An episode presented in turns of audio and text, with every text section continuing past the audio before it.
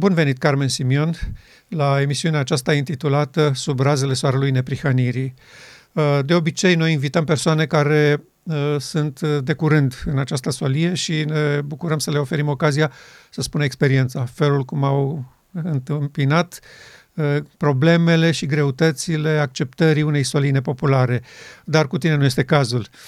Tu ești în această solie de foarte mult timp și te-am invitat să avem o discuție despre maniera în care noi am început această lucrare aici în Turnul Măgurele, felul în care ea s-a dezvoltat în experiența personală a ta și a mea, uh, să discutăm despre implicațiile acestei solii pentru vremea noastră, pentru poporul acesta, pentru că noi împreună am descoperit aceste bogate raze de lumină din cărțile fraților William Short, uh, Andreasen și toți ceilalți care au vorbit despre aceste foarte importante subiecte.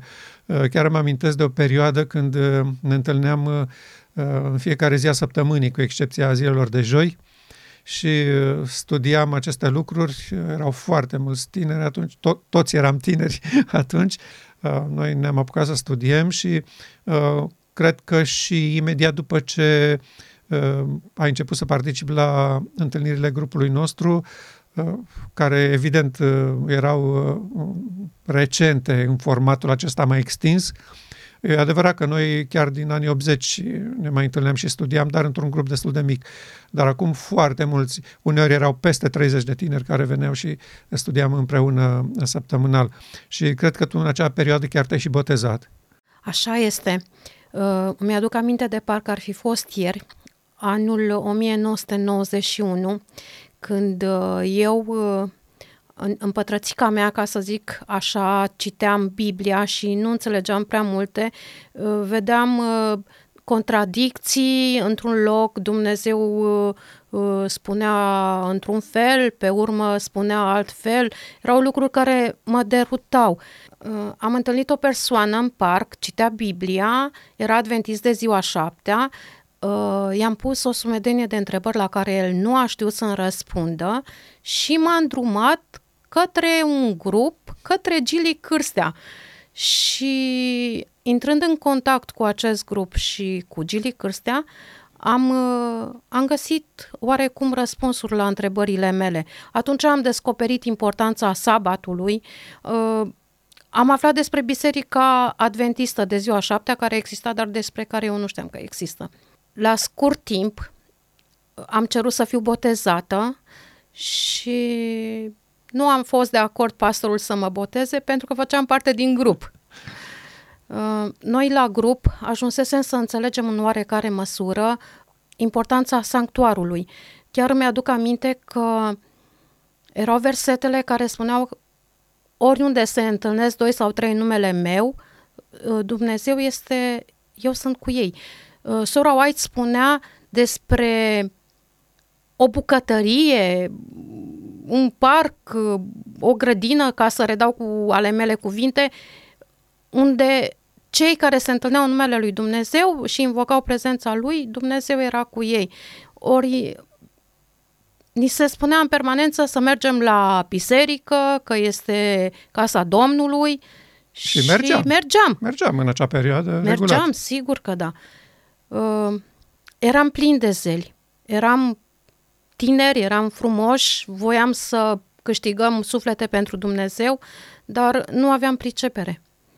Și bunul Dumnezeu, în marea lui îndurare, bunătate și dragoste, aștepta după noi și ne-a vorbit când am hotărât și am priceput, ne-a descoperit minunate lucruri despre caracterul lui, despre adevăr.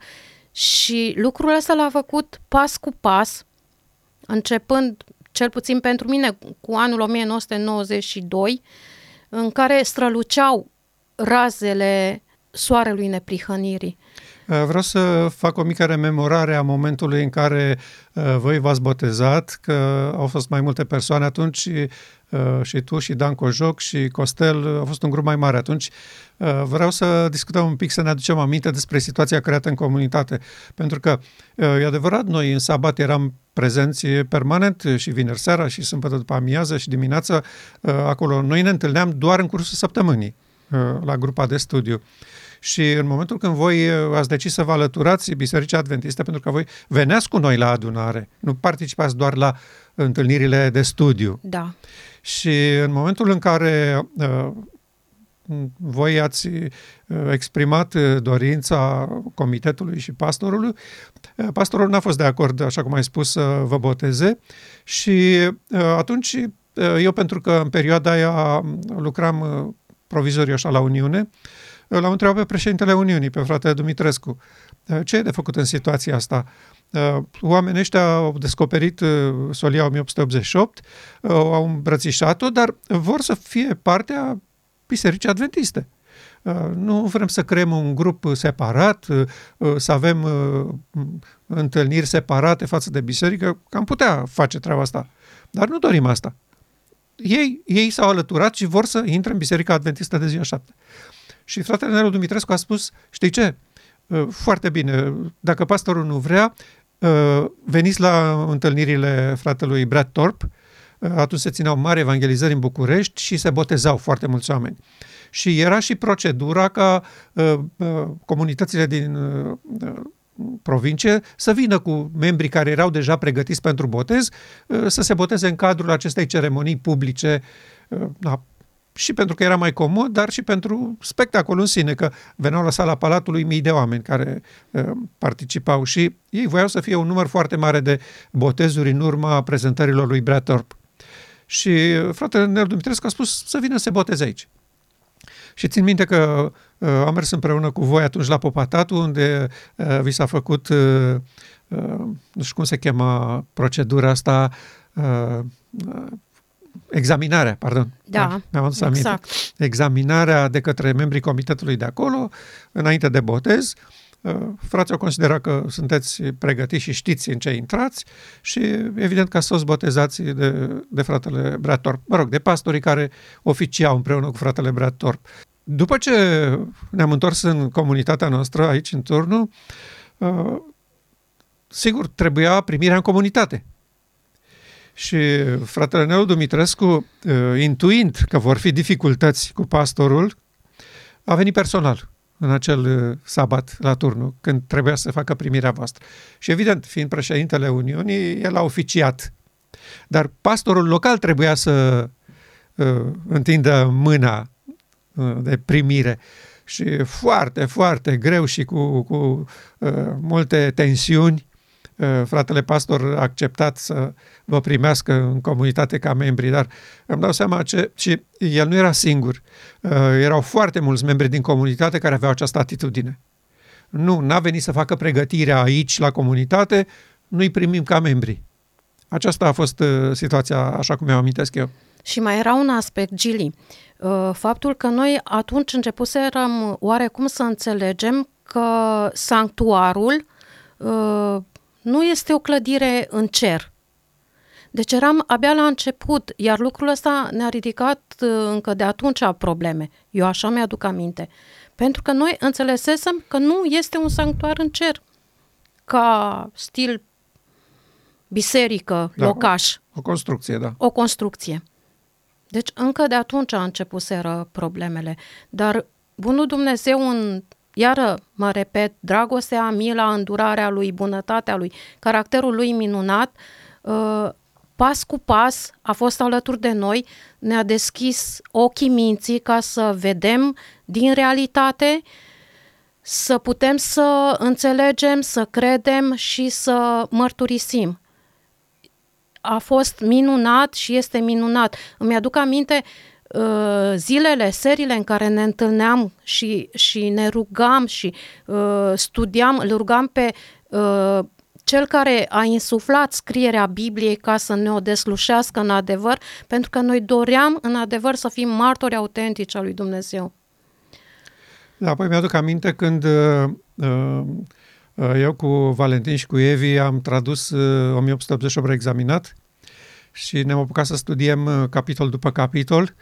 Uh, câtă bucurie era că am reușit să înțelegem în sfârșit de ce poporul nostru este în acest impas, pentru că uh, eu toată această perioadă, până să înțeleg solia neprihănirii lui Hristos, nu aveam o explicație de ce se întâmplă ce se întâmplă în biserica asta și de ce Dumnezeu nu poate să-și onoreze făgăduințele uh, Vechiului Testament. Uh, voi scrie legea mea în mintea și inima voastră, eu vedeam că nu e deloc scrisă în mintea nici a mea, nici a fraților din comunități. Și uh, am umblat destul de mult, am fost și la București, am fost și prin alte uh, orașe de provincie, uneori perioade mai lungi și am fost membru acolo. Nicăieri nu era deosebit peste tot era aceeași situație. Și ne întrebam de ce nu se întâmplă ceea ce predicăm și sperăm. De ce pastorii anunță cu bucurie că atunci când sunt aleși în funcții că ei vor să încheie lucrarea și că vor să aducă mare controversă la un final glorios spre onoarea lui Dumnezeu și după ce ieșeau la pensie nu se întâmpla. Și toate aceste lucruri au fost clarificate când am înțeles că în istoria noastră s-a întâmplat ceva dramatic care a blocat drumul nostru în, în înaintarea adevărului și că Ellen White are perfectă dreptate când spune că noi ca popor am întors spatele conducătorului nostru și ne întoarcem repede spre Egipt. Și eu vedeam că această întoarcere spre Egipt în toate formele ei se manifestă. Și în mentalitatea membrilor, și în comportamentul lor, și în vorbirea lor, și în aspirațiile lor. Eu constatam că există, în special în rândul, ca spun așa, oamenilor foarte bine situați în biserică. Pentru că în perioada aceea, în anii 70, 80, 90, foarte puțini oameni bogați erau sau titrați.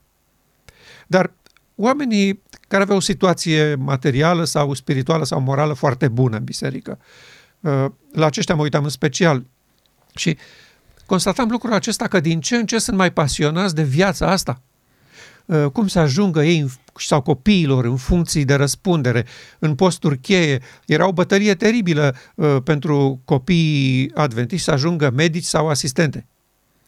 Cei care nu-și permiteau la medicină, măcar asistentă, ceva acolo uh, în lumea bună. Acestea erau preocupările, pasiunile, dorințele, bătăliile și uh, mai târziu, după Revoluție, a început să se vadă și în maniera în care pastorii își alegeau comitetele. Uh, oameni din funcții de răspundere, cu bani mulți, cu influență multă, iar uh, ceilalți erau ușor, ușor trecuți pe bănci.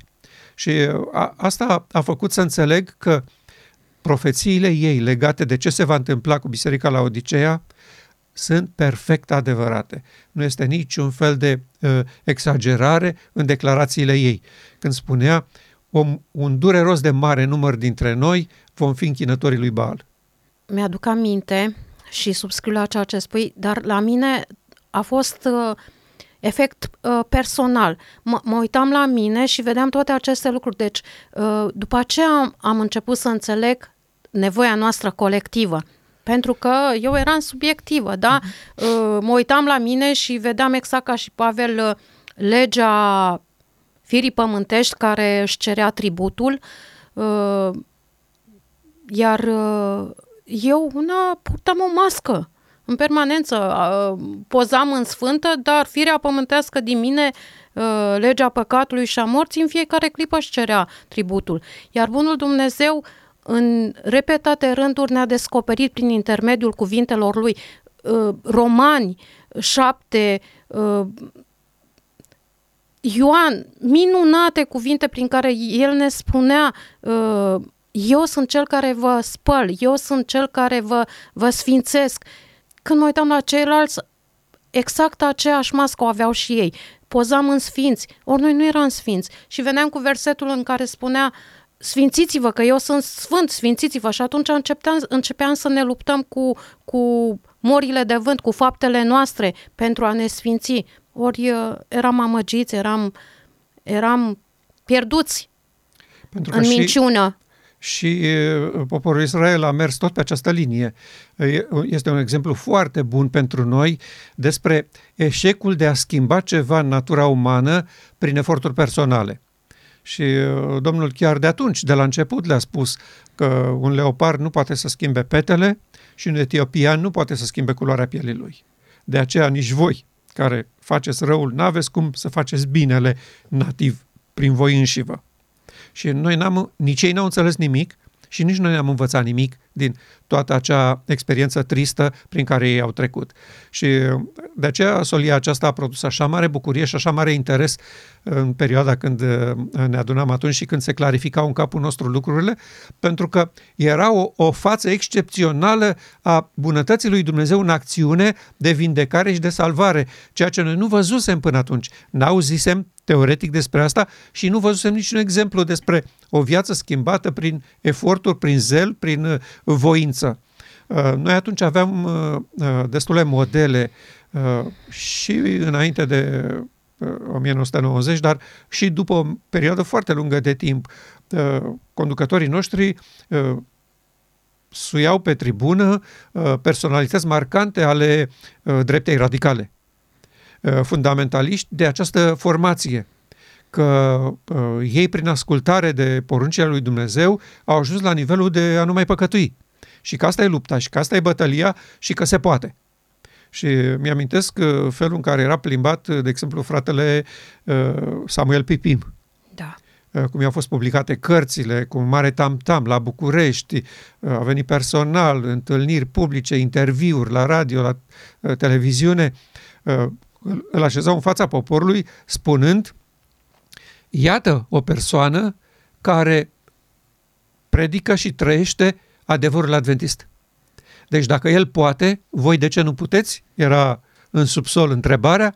Da. El și alții ca el, care uh, uh, îl susțineau, îl apreciau și făceau exact aceleași eforturi și puneau asupra caracterului lor aceea strictețe în comportament. Și sunt persoane și în ziua de astăzi care sunt moștenitorii acestei uh, ramuri uh, uscate din adventism. Pentru că așa cum conservatorismul uh, fariseilor n-a produs nimic bun, iar Saul din Tars a trebuit să devină Pavel ca să înțeleagă adevărul și să recunoască nu mi-a folosit la nimic toată scrupulozitatea mea în comportament, tot așa uh, și uh, dreapta radicală de astăzi are nevoie de exact această înțelegere, că nu e nicio ispravă în performanțe comportamentale și în seriozitate față de reguli. Ei asta au așezat în frunte, în fața acestui popor și de aceea pastorii îi și biciuiesc pe membri în fiecare sabat.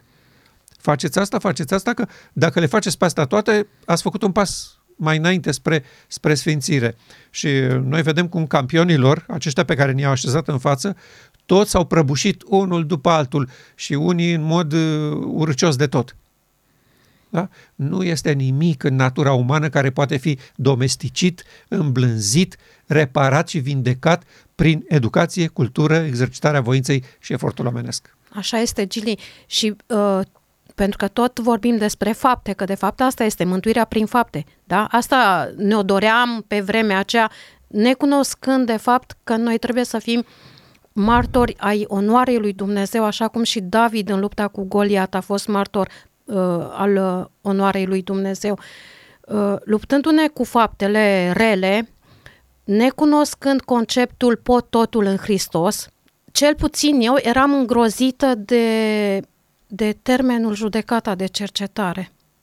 Eram îngrozită și ca mine mulți alții pentru că uh, eu vedeam în mine păcătoșenia abundând și învățătura pe care o primisem era că dacă a trecut judecata de cercetare de tine și te-a prins cu păcatele nemărturisite și netransmise la sanctuar, la altar, ești un caz pierdut. Eram îngrozită nu aveam pace, nu aveam liniște, nu aveam... Eram vai de capul meu.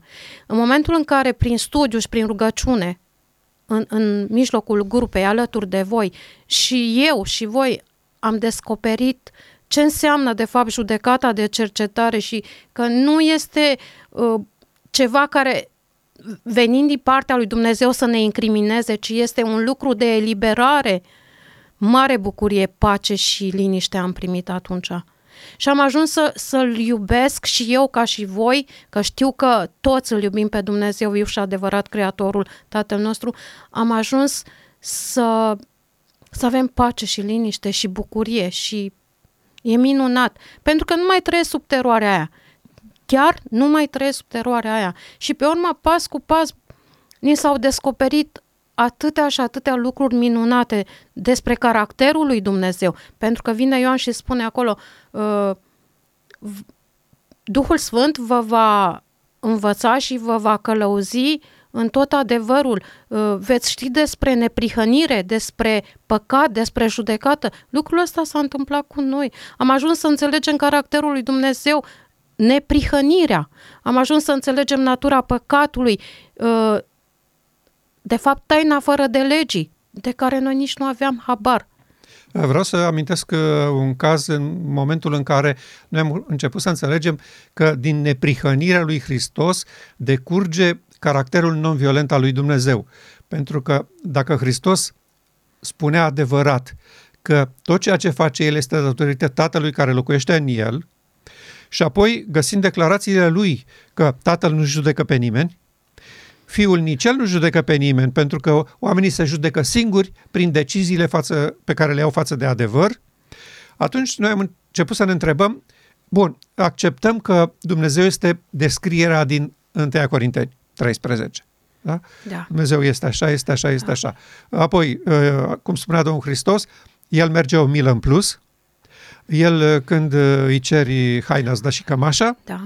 el când îl lovești peste obrazul drept îl întoarce și pe cel stâng, da. așa veți fi fii ai Tatălui vostru Ceresc. Și atunci noi ne-am întrebat, bun, în situația aceasta, ce este cu uh, sfârșitul păcătoșilor? Cine pune punct nebuniei păcatului. Au fost foarte mari dezbatere atunci Mi-aduc în aminte. perioada aia, da? Mi-aduc aminte că ne despărțeam, plecam uh, și nu ajungeam la colțul străzii, fiecare trebuia să plece pe drumul lui și nu, nu ne venea să ne despărțim. Încă mai, încă mai vorbeam, încă mai... Da. Și uh, după îndelungi uh, de verificări a uh, pasajelor inspirației, uh, după punerea cap la cap a conceptelor legate de maniera în care neprihănirea acționează în mijlocul nelegiuirii. Că asta este important, că așa neprihănirea la ea acasă ar putea foarte bine să fie frumos, dulce și plăcut. Dar cum acționează neprihănirea în mijlocul nelegiuirii? Exact. Folosește armele nelegiuirii? Ne întrebam noi atunci. Uh, reacționează violent la violență? Uh, este Uh, nevoie ca neprihănirea să intervină, să pună punct nelegiuirii? Și uh, dezbaterile acestea au continuat, mi-aduc eu aminte, până când am reușit să înțelegem, așa cum ai spus, natura păcatului. Că păcatul are un mecanism care distruge gazda lui. Exact. Nu este nevoie de o intervenție exterioară. Nu este nevoie de cineva care să spună, uh, pentru că tu ai făcut lucrul ăsta, intervin eu să te pedepsesc. Nu, păcatul însuși are plata lui. Exact. De aceea este numită plata păcatului este moartea. Da. da? Uh, lucrurile acestea, țin minte că uh, ne-au ocupat o foarte mare parte din timp, pentru că noi constatam în același timp că păcătoșii vor pieri pentru totdeauna. Deci este clar că această frumoasă caracteristică a uh, Creatorului nostru nu presupune că toți oamenii vor fi mântuiți și vor fi în cer. Și uh, am fost uh, uh, foarte interesat să înțelegem, bun, dacă părintele nostru nu intervine pentru distrugerea păcătoșilor, atunci cum pierd ei? Și de ce am avut noi dificultățile astea? Eu țin minte reacțiile voastre la fiecare. Noi veneam toți dintr-o cultură a păcatului și pedepsei din societate. Ai comis o infracțiune, este o lege care are de face cu ea ai furat, amendă sau pușcărie, ai făcut un lucru, cauză și efect. Și uh, noi nu puteam ieși din mentalitatea asta. Și așa o aplicam și în împărăția lui Dumnezeu. Și uh, aici, în sistemul ăsta pământesc, era corect și este păi da, corect. Păi da. Că altfel, dacă n-ar exista uh, acțiune și reacțiune sau cauză și efect, totul ar lua o rasna, dar în împărăția neprihănirii nu este așa. Acolo există sacrificiu de sine. Mi-aduc aminte cuvintele uh, lui Sora White din uh, Hristos Lumina Lumii, unde spune că bunul Dumnezeu Tatăl nostru este servul servilor, iar întreaga natură servește pentru binele celorlalți. Atributele neprihănirii nu se schimbă în mijlocul nelegiuirii. Nu are cum. Și, și interesant, am observat un lucru atunci noi, că în momentul în care cineva alege calea nelegiuirii, cum a făcut satana și îngerii lui în cer, ei nu se mai simt bine în acea atmosferă să trăiască împreună cu colegii lor da. și pleacă, își părăsesc pozițiile. Uh, noi avem uh, limbajul ăsta uh, figurativ al Apocalipsei că Satan a fost aruncat din cer. Aruncat în sensul acesta, credeam noi că Dumnezeu a luat decizia și a spus, din acest moment, tu nu mai poți să locuiești aici. Pleacă și caută casă. Nu, nu a fost așa. El și-a părăsit poziția din cer și a mers pe toate planetele locuite să-și vândă revolta și rebeliunea, așa cum a făcut și cu planeta Pământ și evident că a fost refuzat uh, peste tot. Dar el și-a părăsit poziția. Asta voiam să spun. Nelegiuirea nu se mai simte bine în mijlocul neprihănirii. În momentul când neprihănirea rămâne pe poziția ei, că dacă cedau toți și se aliau rebeliunii lui, era formidabil pentru el. Dar uh, o mare parte dintre îngeri au spus nu. Lumile necăzute au spus nu, după principiul noi până acum nu avem nicio nemulțumire față de Creatorul nostru. De ce vrei tu să schimbi situația asta? Și nu l-au acceptat.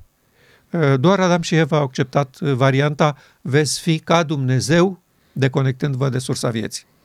Tocmai aici este neînțelegerea a faptului că Dumnezeu, a, în, în Dumnezeu, în Hristos, a îmbinat dreptatea și mila pentru că Adam a fost înșelat, a fost amăgit, deci nu a fost la fel ca și satana înainte de, da, de clar. revoltă. Da, clar.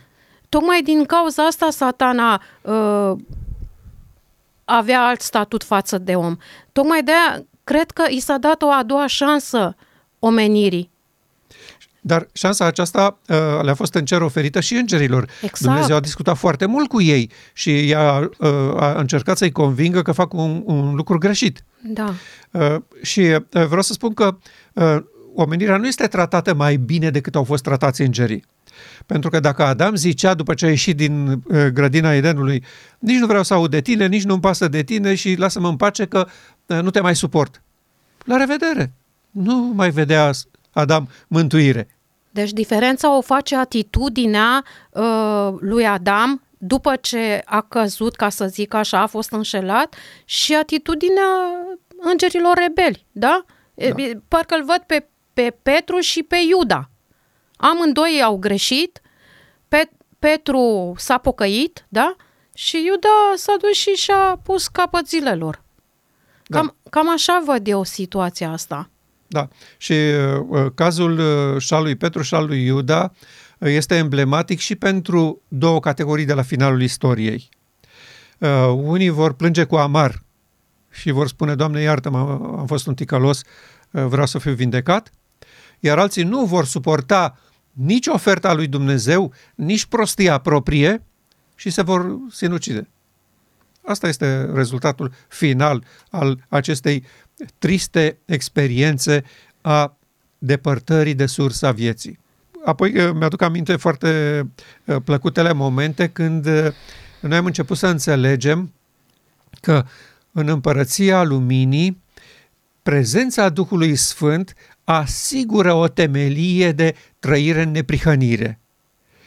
Nu constrângătoare, nu prin impunere, nu prin amenințare sau folosirea forței, ci prin oferirea capacității de a înțelege uh, un proiect, o idee, un gând și a-l duce la concluzia lui logică să vezi ce rezultă de acolo, înainte ca el să se întâmple.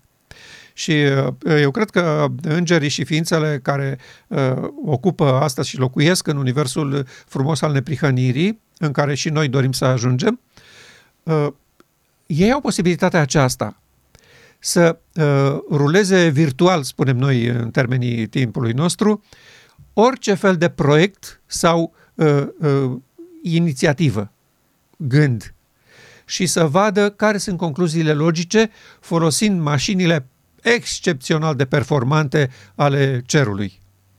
Și uh, astfel uh, au posibilitatea totdeauna să aleagă ceea ce este corect. Pentru că îngerii și ființele necăzute nu sunt infailibili prin sine, dar au această excepțională unealtă, care este sistemul de operare divin. Duhul Sfânt. Exact. Care le dă posibilitatea să înțeleagă corect realitățile și să tragă concluziile corecte.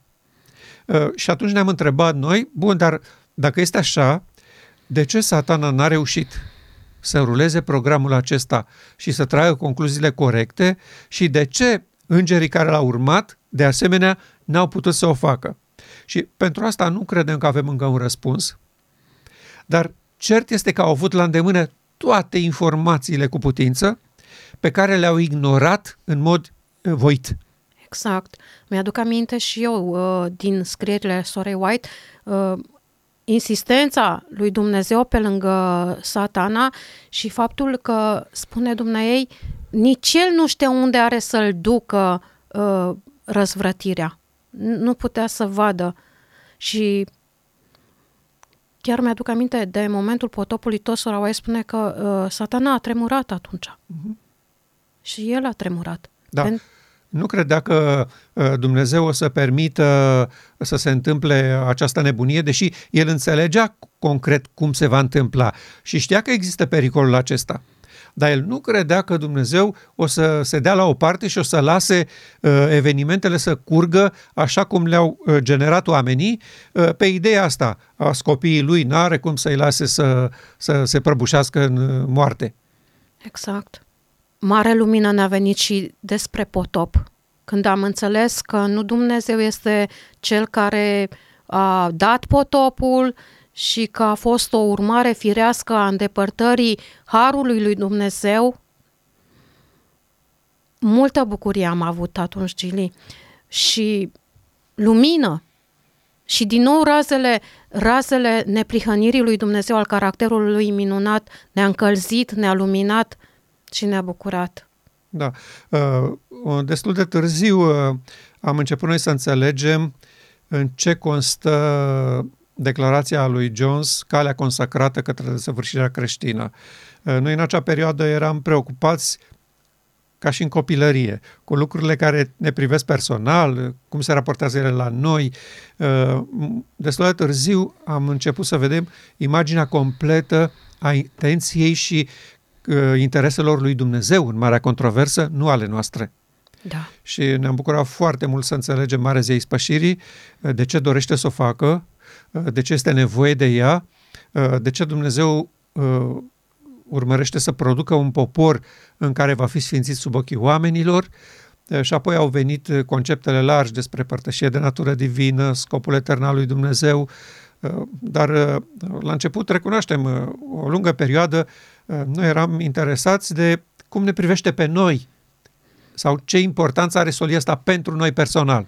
Da, îmi aduc aminte, eu personal uh, spuneam, ce atât 1888? Că, nu, deci noi, efectiv, la un moment dat, numai asta visam, 1888, și în ceea ce mă privește pe mine personal, parcă era ceva depărtat, dar nu a fost așa. Pentru că uh, noi am plecat într-o călătorie cu destinația cer, da? Că nu se va mai putea locui pe pământul ăsta la un moment dat. Toți ne-am dorit mântuirea, fără să cunoaștem adevărul și anume uh, caracterul minunat și onorabil al lui Dumnezeu. Noi căutam mântuirea noastră, personal, fiecare, și am plecat într-o mașină uh, către o destinație cer noi gândindu-ne că multe căi duc la cer. Uh, calea adevărată este una singură, este trupul lui Hristos frânt, care ne arată Sfânta Sfintelor, unde se face ispășirea și ispășirea se face în mod colectiv, nu personal. Mare, mare bucurie am avut când am înțeles lucrul ăsta, că ziua ispășirii uh, este ziua în care, ziua aceea, ziua în care se va termina cu, cu păcatul, cu durerile și numele lui Dumnezeu și reputația lui Dumnezeu va fi onorată, Domnul nostru va putea să înceapă să împărățească după ziua aceasta. Da, exact. Ă, asta e punctul important al întregului sistem ceremonial că vine un moment în istoria poporului lui Dumnezeu când în sfârșit Dumnezeu se poate ține de făgăduințele pe care le-a făcut. Voi scrie legea mea în mintea și inima voastră, voi fi sfințit în voi sub ochii lor, deodată solul legământului va intra în templul său, dezbrăcați-l de hainele murdare de pe el și îmbrăcați-l cu haine de sărbătoare, cu scopul de a face o demonstrație în fața întregului univers că există oameni din cea mai neagră perioadă a existenței Pământului care încep să aprecieze neprihănirea, să o dorească și nu numai să se lege de ea cu toată inima lor, dar să spună deschis cu vocea lor că nu este în joc interesul personal și că nu țin neapărat ei să fie mântuiți și salvați, ci că ei s-au angajat în această operațiune teribilă doar pentru încheierea marii controverse cu un verdict în favoarea lui Dumnezeu, care a avut dreptate la început când a spus, despărțiți de mine, nu puteți face nimic, veți muri negreșit, vă scufundați într-o nelegiuire insuportabilă și pentru voi. Așa e. Cu atât mai mult pentru locuitorii Universului cu ochii lor curați. Și acesta este motivul pentru care noi astăzi suntem de partea lui Dumnezeu în această bătălie indiferent dacă noi vom fi sau nu vom fi împreună cu El în veșnicie. Noi vrem să ne facem partea și să spunem întregii omeniri că singura soluție pentru problemele actuale este sistemul de operare divin, înlocuirea legii păcatului și a morții cu acest nou sistem și apariția omenirii acele adevărate create de Dumnezeu la început. Oameni părtași de natură divină. Asta este bătălia și uh, scopul vieții noastre. Noi nu suntem aici pentru interese și pentru hai să ne fie bine în lumea ilaltă. Uh, ne, suntem dispuși să ne sacrificăm viața asta aici și să trăim mai modest, mai uh, chinuiți, dar o avem pe ailaltă. Nu, uh, aceste gânduri au spul, s-au spulberat din capul nostru. Exact. Mi-aduc aminte, Gili, ai venit în mijlocul nostru la grup și încercai să ne explici despre mântuire, ceea ce urmăream noi, că de fapt marea majoritate a oamenilor care vin într-o biserică vin ca să fie mântuiți. Clar. Și tu ai venit și ne-ai povestit uh, și ne-ai demonstrat uh, situația lui Moise, când a zis mai bine să fiu șters din cartea vieții. Uh, deci dorința lui de, de a fi martor al lui Dumnezeu și în același timp uh, de partea poporului, l-a determinat să zică mai bine mor. Ei, când tu ne-ai zis că nu este atât de important uh, mântuirea noastră, eu mi-aduc aminte în forul meu interior, ziceam, ia uite-te și la asta. Păi atunci eu de ce am venit la biserica asta? Nu ca să fiu mântuită? Ei, uh, nu. Acum fac parte din biserica asta, da? Îmi place să cred că este rămășița, tocmai pentru că vreau să onorez numele lui Dumnezeu care a fost ponegrit de, de satana. Spune sora White că atributele uh, trăsăturile rele ale caracterului său, diavolul ne-a amăgit pe noi ca să credem că sunt ale lui Dumnezeu Tatăl nostru. Ori nu este așa. Și cred că e normal drumul ăsta, Carmen, pentru că este lumea lui, noi am fost educați în lumea lui, după conceptele lumii lui, iar biserica nu ne-a învățat căile neprihănirii. Ea ne-a învățat tot principiul acesta Uh, cauză-efect, plată-răsplată din această lume, dar cu expresii și cu concepte cerești. Și uh, noi constatăm astăzi că nu e de niciun folos efortul ăsta. Uh, să inham pe membrii la programe de astea de heirup spiritual nu a dat niciodată rezultate și nu o să dea nici cu, cu ocazia asta. Singura soluție este calea consacrată deschisă de pașii lui Hristos dincolo de perdea. Și de ce uh, spunem noi deschisă de pașii lui Hristos? Pentru că el a fost primul care a trăit în această realitate a Sfintei Sfintelor. Exact. Uh, de aceea și Pavel uh, folosește chiar expresia asta. El este înainte mergătorul nostru, dincolo de perdea. Adică a fost primul care a fost părtaș de natură divină în felul acesta. Și uh, el ne invită și pe noi să, să-l urmăm. Uh, eu cred că asta este cheia sau, sau învățătura de boltă care va forma mireasa lui Hristos.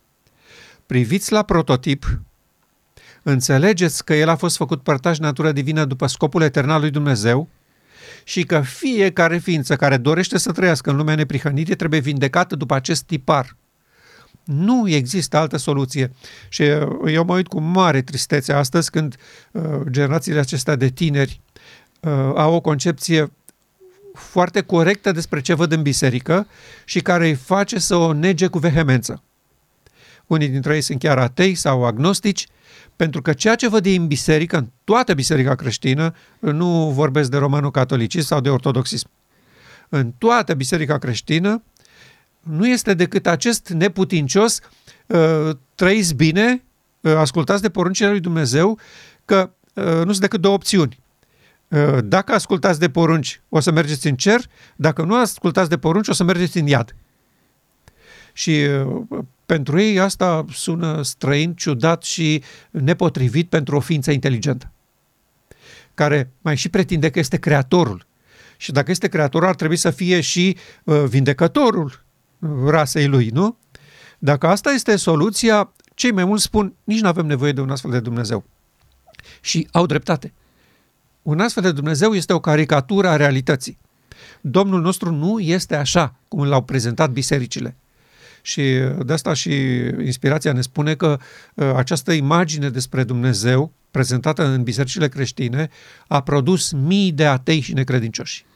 Și aici intervine rolul nostru, misiunea noastră pe care noi ca biserică am, am uitat-o, am pierdut-o, dar uh, Dumnezeu ne strânge din toate marginile pământului, văd că uh, ca să putem să fim martori adevărați ai Lui. Primind solia neprihănirii lui Hristos, ceea ce înseamnă uh, omenescul unit cu divinul, da, uh, dă naștere la o nouă rasă, da, de oameni perfecți în Hristos, datorită Duhului Sfânt locuind în ei, lucrul ăsta trebuie să ne determine să fim martorii lui autentici. Mă gândesc în permanență la lucrul ăsta. Ce, ce onoare și în același timp ce responsabilitate avem de a spune lumii adevărul. Ce să spunem lumii? Pocăiește-te că altfel mori? Nu, lumii trebuie trebuie prezentată, ultima solie de har care trebuie prezentată acestei lumi care piere este despre caracterul lui Dumnezeu, neprihănirea lui Dumnezeu care, care care vine din caracterul lui minunat. Și asta în mod practic, nu cu vorbe și cu predici. De aceea Domnul a spus și neamurile vor cunoaște că eu sunt Domnul, deci din cauza voastră că mi-a spângărit numele printre neamuri, neamurile nu știu cine sunt eu și mă confundă cu Baal. Exact. Și cum vor afla oamenii? Asta e foarte important la Ezechiel 36 și de aceea noi l-am făcut un light motiv al soliei noastre. În Ezechiel Domnul nu spune așa, uh, și după ce o să le predicați voi zelos și fierbinte, oamenii în sfârșit o să înțeleagă că eu sunt Domnul. Nu. Uită-te că după 100 de ani, 150 de ani de predicare adventistă, omenirea nu știe, nu-L cunoaște pe Domnul. Exact. Și nici biserica nu-L cunoaște, asta e culmea. Exact. De ce? Pentru că această cunoaștere a neamurilor nu vine din predici și din vorbe. Vine din declarația inspirată uh, din cuvintele lui Ezechiel și neamurile vor cunoaște că eu sunt Domnul când voi fi sfințit în voi sub ochii lor. Deci nu când vă veți sfinți voi în fața oamenilor, când eu voi fi sfințit în voi sub ochii lor. Și ca să nu avem dubii despre ce înseamnă această sfințire, el a spus foarte clar, iată ce am să fac. Exact. Da? Voi pune în voi uh, un, uh, o inimă de carne, voi scoate inima de piatră, vă voi uh, spăla, vă voi curăți. Și voi pune în voi Duhul meu și vă voi face să păziți poruncile și legile mele. Și vă va fi rușine și veți fi martori, atunci veți aduce roade neprihănite, spune Domnul. Da, asta este și de aceea predicarea asta ecumenică a unui uh, Hristos din Sfânta nu face decât să îi îndepărteze pe oameni, să-i scârbească de uh, orice legătură cu Dumnezeu și cu religia. Exact. Și uh, singura și disperata situație în care se află Dumnezeu este aceasta vom găsi un grup de oameni prin care să facem o demonstrație așa cum am făcut prin omul Iisus Hristos? De aceea Domnul Hristos se întreba când era gata să plece de pe pământ, dar când va veni Fiul omului, va găsi El credința pe pământ? Exact. Asta este bătălia acum. Dumnezeu urmărește cu disperare să producă acest grup de oameni prin care să fie sfințit în ei sub ochii oamenilor. Să se lase uh, operați, ca să spun așa, să uh, se scoată legea păcatului și a morții, să se instaleze sistemul de operare divin și astfel să apară adevărata omenire, versiunea 2.0, spunem noi. Da. Pentru că versiunea 1 nu are niciun uh, viitor. Nu. Uh, suferință, uh, panică, agonie, moarte și măsuri drastice care vor uh, uh, reduce activitățile obișnuite ale omenirii, așa cum vedem deja că se întâmplă, în mod dramatic și asta va produce nemulțumire, uh, teamă, angoasă, depresie, până când vor fi îngenunchiați, practic. Singura soluție este intervenția lui Dumnezeu în a demonstra că omenescul unit cu divinul nu comite păcat sub ochii oamenilor.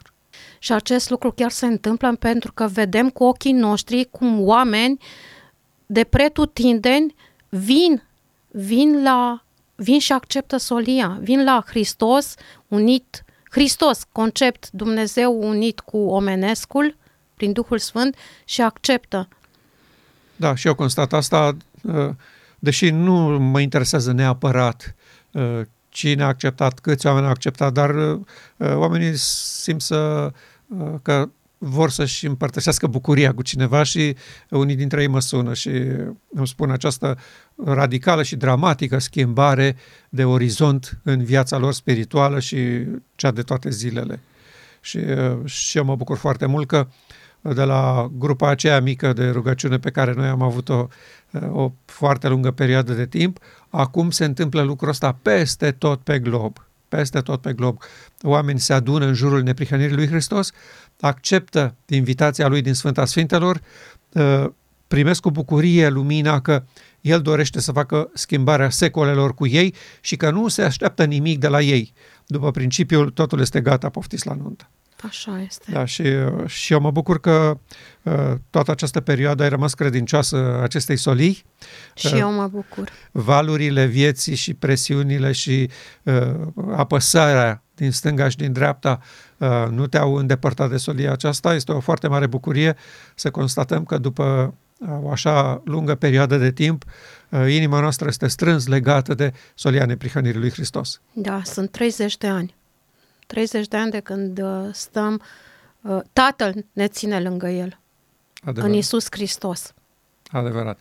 De aceea mulțumim Domnului, îți mulțumesc și ție că ai fost drăguță să ne întâlnim asta, să discutăm despre începuturile uh, grupului nostru de studiu și mai ales de faptul că această solie are capacitatea să ne țină alături de Domnul prin valoarea ei intrinsecă.